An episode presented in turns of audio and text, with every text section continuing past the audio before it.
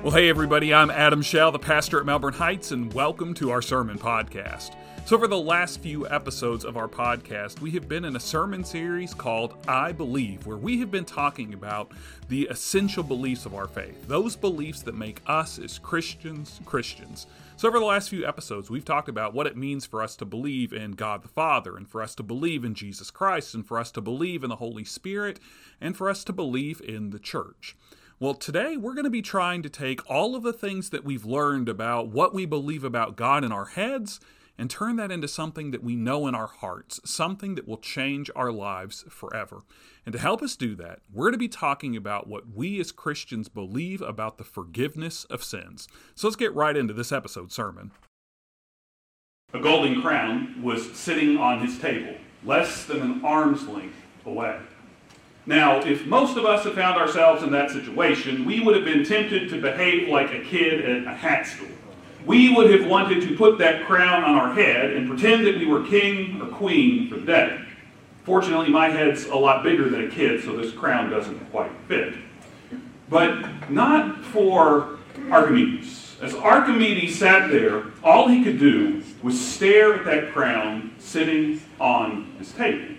And he sat there staring at the crown that was sitting on his table because he was wrestling with an issue that was literally a life or death matter. Archimedes was trying to figure out if that crown was made of pure gold or not. Because that's what the king of the kingdom had ordered. He had ordered a crown made out of pure gold. And that's what the jeweler had claimed to make for the king. But still, the rumors persisted. Whisper spread around the entire kingdom that the jeweler had stolen some of the gold that the king had given him, and he had replaced it with cheaper silver in the final product. But there's no easy way to tell. So the king of the kingdom, he came to Archimedes and he asked him to figure out if the king had been tricked. And if it turned out that the jeweler had conned the king, let's just say that the jeweler would have lost his crown.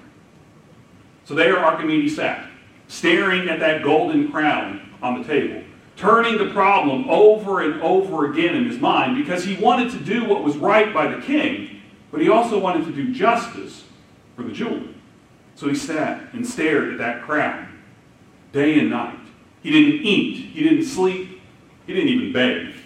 And that last one became such a problem that Archimedes' servants had to force him away from the table and make him go and take a bath. But it's not like Archimedes could just slip upstairs to the bathroom and take a quick shower. No, this story takes place more than 2,200 years ago. So Archimedes had to go to a communal bathhouse. And as he arrived at that bathhouse and he slipped into the steaming water, he realized something, noticed something that he had never noticed before. He saw that the further that he sank into the bath water, the more the water around him rose. Like that, Archimedes knew that he had the solution to the problem.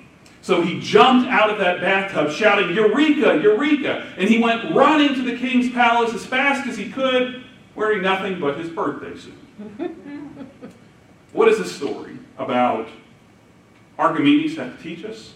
Well, the first thing it teaches us is a mathematical principle that we've all come to learn and realize. Because what Archimedes realized was that just like he displaced water when he slipped into that bathtub, he knew that the crown would displace water as well. So he's going to get a tub of water and put the crown into it and see how much the water level rose. And then he was going to take the exact amount of gold that the king had given the jeweler, place that into the same tub of water, and see if the water level rose the same amount. If it did, then the king knew that his crown was made out of pure gold. And if not, he ended up being conned by his jeweler. That's the first thing but the next thing that we learn as we think about this story is we see, we see that Archimedes gives us the basics of something very important inside of our faith. And we'll be talking about what that is this morning. But as we think about this golden crown and we think about Archimedes, what we can learn from this story is that Archimedes, before the king ever presented him with this problem, Archimedes was already one of the most brilliant minds in the entire kingdom. Archimedes was a great mathematician, but he was more than just a mathematician. Archimedes was also a physicist, an engineer, an astronomer, and an inventor. So Archimedes was a guy who knew a whole lot of stuff. So before the king ever gave his jeweler a single ounce of gold, Archimedes already knew something about gold. And before Archimedes ever slipped into the bathtub that fateful night, Archimedes already knew something about water. But on that day, 20, more than 2,200 years ago, when Archimedes went to that bathhouse, he took what he knew in his head about gold and about water, and he made a connection with them that would change the field of mathematics forever. What does the story have to do with us? The story of an ancient mathematician in a golden crown? Well, today I feel like a lot of us may be feeling a little bit like Archimedes did before his servants forced him away from that table and made him go and take a bath. And no, that's not my way of telling you that you stink. What I'm actually saying is that right now our heads are filled with a lot of knowledge. Over the last few weeks, we've been talking about what we as Christians, as followers of Jesus, believe. So just like Archimedes knew a whole lot of information about gold and about water, over the last few weeks you have learned a lot about what it means for us to be Christians, what it means for us to believe in God the Father Almighty, creator of heaven and earth, what it means for us to believe in Jesus Christ, what it means for us to believe in the Holy Spirit, what it means for us to believe in the church. But today, I want you to have a eureka moment of your own. I want you to have a moment where what you know in your head about what we believe about God becomes something that you know in your heart. Because when you know it in your heart, it will change your life forever. So today, I want to spend our time together talking about one last thing that all Christians believe. And to help us do this, we're once again going to be taking a look at a statement of beliefs, a confession of faith that Christians have been using for 1,600 years to explain what it is that we believe. So let's take one more look at the Apostles' Creed together. Here's what it says It says, I believe in God, the Father Almighty, creator of heaven and earth. I believe in Jesus Christ, his only Son, our Lord, who was conceived by the Holy Spirit, born of the Virgin Mary, suffered under Pontius Pilate was crucified, died, and was buried. He descended to the dead. On the third day, he rose again. He ascended into heaven, is seated at the right hand of the Father, and will come again to judge the living and the dead. I believe in the Holy Spirit, the holy universal church, the communion of saints, the forgiveness of sins, the resurrection of the body, and life everlasting. Amen. Now, the part of the Apostles' Creed that I want to focus in on today is found almost at the end of the Creed. The part that I want to focus in on today is what it means for us to believe in the forgiveness of sins. And I wanted to talk about what it means for us to believe in the forgiveness of sins. Because what we, as people of faith, as followers of Jesus, as Christians, believe about the forgiveness of sins takes everything that we've talked about over the last six weeks and it turns it into more than just head knowledge. It makes that connection where it's heart knowledge that can change our lives forever. Now, I know that it may be a little bit surprising to think that what we believe about the forgiveness of sins can have that kind of impact on our lives. And there's a reason for that. And the reason for that is the church doesn't exactly have a great history when it comes to the conversations that we have that revolve around the concept of sin. I mean, it doesn't matter if you're talking about one of those old time, old school preachers that pounds on their pulpit while they're ranting and raving about a particular wrongdoing on public access television. Or if you're talking about a small church out in Kansas who has a bad history of picketing at people's funerals, proclaiming who God hates. The church has a bad history of using our conversations about sin to bully other people instead of reflecting on our own failures, our own shortcomings, and realizing that we need forgiveness too. But whether we want to admit it or not, we all have plenty of shortcomings in our lives. Whether we want to admit it or not, we have all failed plenty of times in our lives. Whether we want to admit it or not, we have all sinned plenty of times. This is the way that the Apostle Paul, the foremost missionary and theologian of the first century, makes this, this idea crystal clear to us in the book of Romans. In the book of Romans, the letter that he writes to the church in Rome, Paul says, For all have sinned and fall short of the glory of God. For all have sinned and fall short of the glory of God. So what Paul's telling us is that we have all sinned. You've sinned, I've sinned, we have all sinned. But what does that word sin actually mean? You see, sin is one of those words that we use a lot around the church, so we all kind of sort of know what sin means, but we never really stop and try to define what it means. So if you were to ask people what it means to sin, you're going to have some folks that will tell you that you sin whenever you do something that's wrong. Or you're going to have people that tell you that you sin when you break one of the Ten Commandments. Or you're going to have people that will tell you that you sin whenever you disobey God. And although all of those answers are on the right track, none of them give us a full understanding of what sin is. And that's because each one of those things that I just mentioned, they explain to us that we've done something that we shouldn't have done. But none of them explain why that is. And I think we need to know why. So, my definition of sin is that sin is anything that separates us from God and from God's purposes for our lives. Sin is anything that separates us from God and God's purposes for our lives. But that leads us to another question. Why don't we want to be separated from God and from God's purpose for our lives? Well, the easiest way to answer that question is to say we don't want to be separated from God and God's purpose for our lives because God created us. God formed us with his own hands. God breathed life into all of us. But God didn't just make us, God made us on purpose and for a purpose. Or as the Apostle Paul explains it in another letter that he writes to the church in the city of Ephesus, he says, You are God's handiwork, created in Christ Jesus to do good works, which God prepared in advance for us to do. So, what Paul's getting at here is that God knows why you were created. God knows who you were created to be. God knows what you were created to do. God knows what the life that God wants you to live.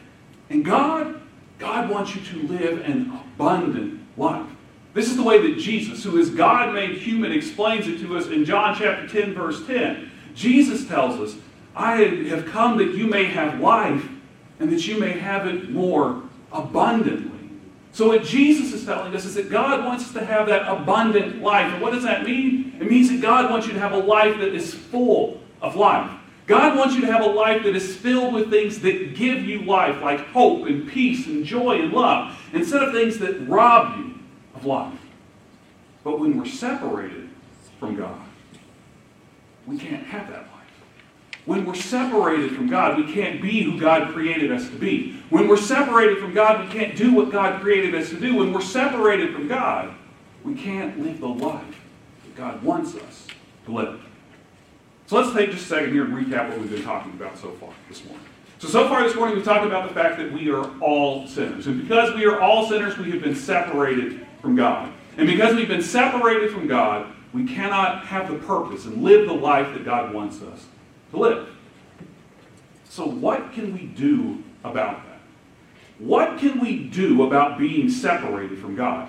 What, what needs to happen to repair the sin that's in our lives? What needs to happen to fix the brokenness that's in our lives? What needs to happen so that we can live that life that God wants us to live? Well, in order for us to live the life that God wants us to live, our sin has to be repaired. Our sin has to be repaired. But how does that happen? How does our sin get fixed? Well, this just so happens to be a question that Paul is answering in a letter that in the letter that he wrote to the church in Ephesus. Paul is writing to them because the people there are wondering, what do we have to do to have our sins repaired?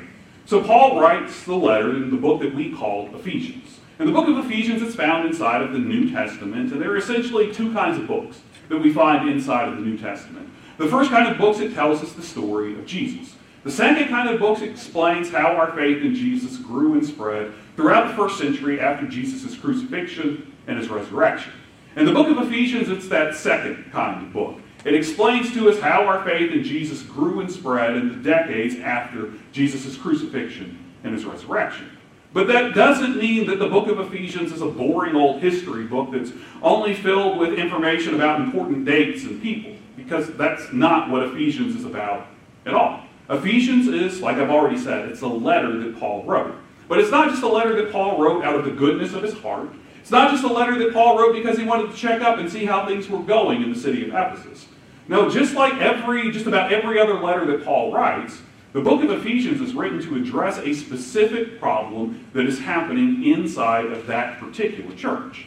And the problem that they're having in the church in Ephesus is they can't figure out what it means to have their sins repaired. So there are people in the church in Ephesus who believe that there is something that they have to do to fix the brokenness in their lives. Or to put it another way for you, there are people in the church in Ephesus who think that they have to work their way and earn their way back into God's good graces. So, this is the situation that Paul is writing to. So, let's see what Paul says to the people in Ephesus. We'll start reading in Ephesians chapter 2, verse 1. Here's what Paul writes He says, At one time you were like a dead person because of the things you did wrong and your offenses against God. You used to live like people of this world. You followed the rule of a destructive spiritual power. This is the spirit of disobedience to God's will that is now at work in persons whose lives are characterized by disobedience. At one time, you were like those persons. All of you used to do whatever felt good and whatever you thought you wanted, so that you were children headed for punishment, just like everyone else. Now, inside of these three verses that we just read, Paul doesn't tell us anything that we haven't already talked about today. Inside of these three verses, Paul kind of re-emphasizes the fact that we are all sinners. And we have all been separated from God because of our sins. The way he puts it here is that we're all like dead people because we've been separated and sinned against God. But in these three verses, Paul alludes to something that we haven't talked about at all this morning he alludes to the fact that something has happened that has repaired our sins, that has fixed our brokenness, that's allowed us to return to the path that God wants us to follow. And Paul alludes to this when he says things like, You were dead. You used to live like the people of the world. You used to do whatever felt good. You were headed for destruction. And every time that Paul uses those past tense words, he's alluding to the fact that something has already happened that's changed everything. Something has happened that has repaired our sins, fixed our brokenness, and allowed us to return to the path that God has for us. But what is that something? What's happened that's changed around us? Well, let me tell you what it's not. It's not something that we did, because there is nothing that you can do on your own to fix the brokenness of sin. There is nothing that you can do on your own to fix the brokenness of sin. And I want this to sink in for you a little bit because there are plenty of times in our lives when we start sounding a little bit judgmental when we're thinking about other people and the way that they are living their lives. But what we've heard here, it reminds us that we really don't have any room to judge other people because there is nothing that any of us did to repair the sin in our lives. There's nothing that we did on our own to fix our brokenness. There's nothing that we did that allows us to return to the path that God has for our lives. We needed somebody else to do something for us. So when it comes to the subject of sin, we are all really in the same boat. And we're in the same boat, and we need to understand what the consequences are our sin. And this, again, is something that Paul addresses in the letter that he wrote to the church in Rome, when Paul explains it to us this way. It says, For the wages of sin is death. The wages of sin is death. The wages of a single sin is death. So when it comes to the topic of sin, we've all already lost because the wages of a single sin has separated us from God forever. But fortunately for us, we don't have to solve the problem of sin for ourselves. We don't have to repair our sin for ourselves. We don't have to fix what is broken for ourselves. This is something that God does. And as Paul continues writing to the church in Ephesus, he explains what it is that God did for you and for me. So let's listen to what Paul says, continuing in Ephesians chapter 2, verses 4 and 5. Paul says, However, God is rich in mercy. He brought us to life with Christ while we were dead as a result of those things that we did wrong. God did this because of the great love He has for us. You were saved by God's grace. Amen. You were saved by God's grace. So, what Paul tells us here is that God is the one that defeats our sin. God is the one that repairs our sin. God is the one who fixes what's broken in our lives. God is the one who allows us to return to the path that God has for our lives. And there's nothing you did to earn it. There's nothing that you did to deserve it. There is no good that is good enough to fix everything that is broken and wrong in your life. This is something that God does for us all by God's own grace. And what's that word grace mean? Because it's another word that we use around church a lot. Well, I personally like the definition that I once heard a little boy, three year old little boy named Jack, give for grace. Jack says that grace is getting what you don't deserve. Grace is getting what you don't deserve. And when it comes to sin, we have a chance to get what we don't deserve. When it comes to our failures and our shortcomings in life, we have the chance to get what we don't deserve. And it's all because of who God is. Grace tells us that God loves us so much that he cannot stand for anything to separate us from him. Grace tells us that God loves us so much that God cannot stand for anything to come between us and him. Grace tells us that God loves us so much that God wants us to have the abundant life that he has promised us, even when we don't deserve it. So, God forgives our sin to give us the chance to follow him and fulfill his purpose for our lives. That's what this is all about. God forgives us our sin to give us the chance to follow him and fulfill his purpose for our lives.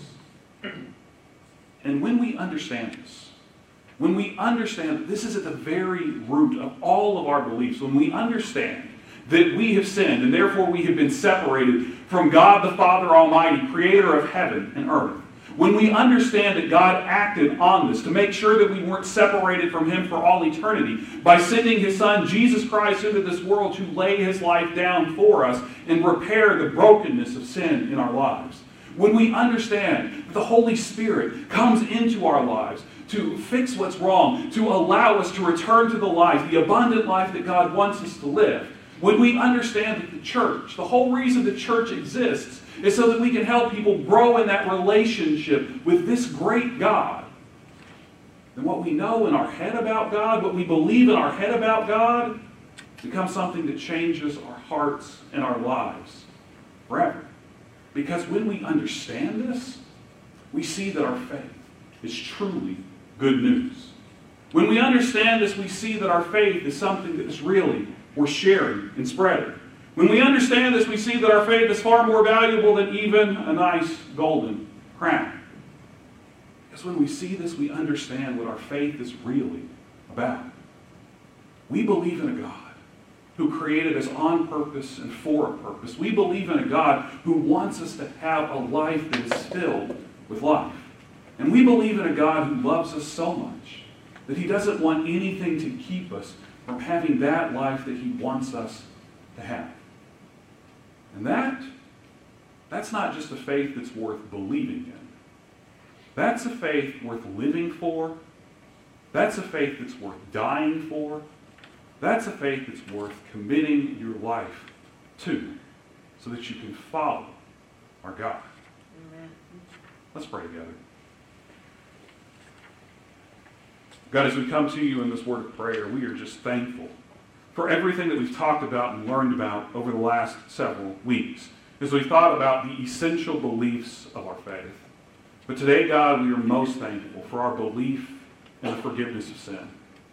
Because, God, the fact that you have forgiven us of our sin, it takes everything that we know about you and it makes it personal. It makes it something that changes our lives forever. Because, God, on our own, we are destined to be separated from you. As Paul explained it, we should be dead because of our sins. But, God, through your grace, you extend to us the opportunity to have not only eternal life, but to have the abundant life that you want us to live on this earth. A life that is filled with hope and peace and joy and love. But all of this is only possible because of you, God. You're the one that extends your grace to us. You're the one that forgives us of every wrong that we've ever done. You're the one who allows us to return to the path that you've always wanted us to live. Not because of anything that we've done, but because of who you are.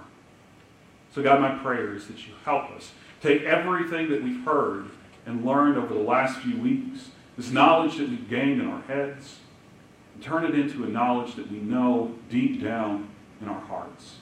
A knowledge of a God who loves us, who wants the best for us, who is always with us. A God that is worth believing in. We pray it all in Jesus' name. Amen.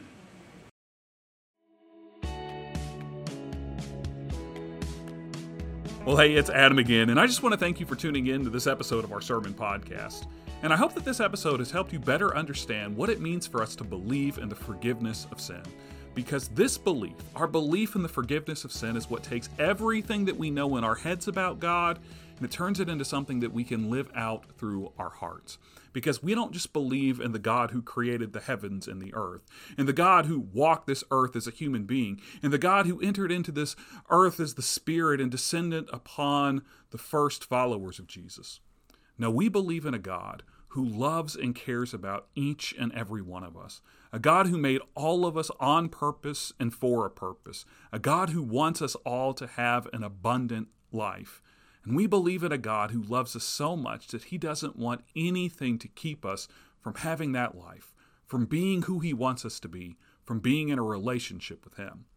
Well, next week we're going to be starting into a brand new series of sermons preached by our own Joel Nolan called it's not what you think. So we hope that you'll come back and tune in when our next episode drops next Tuesday. As always, if you subscribe to our podcast, that episode will be sent straight to your favorite podcasting app. And remember, you don't have to wait till next Tuesday to hear one of our sermons. You're invited to join us every Sunday morning at 10:30 a.m. on our church's website at mhbclouisville.com/live, or you can also find us by searching Melbourne Heights on Facebook. We would love to have you join us. Well, until next time, I hope that you have a great week. I'll be praying for you, and we'll see you back here soon for another sermon podcast.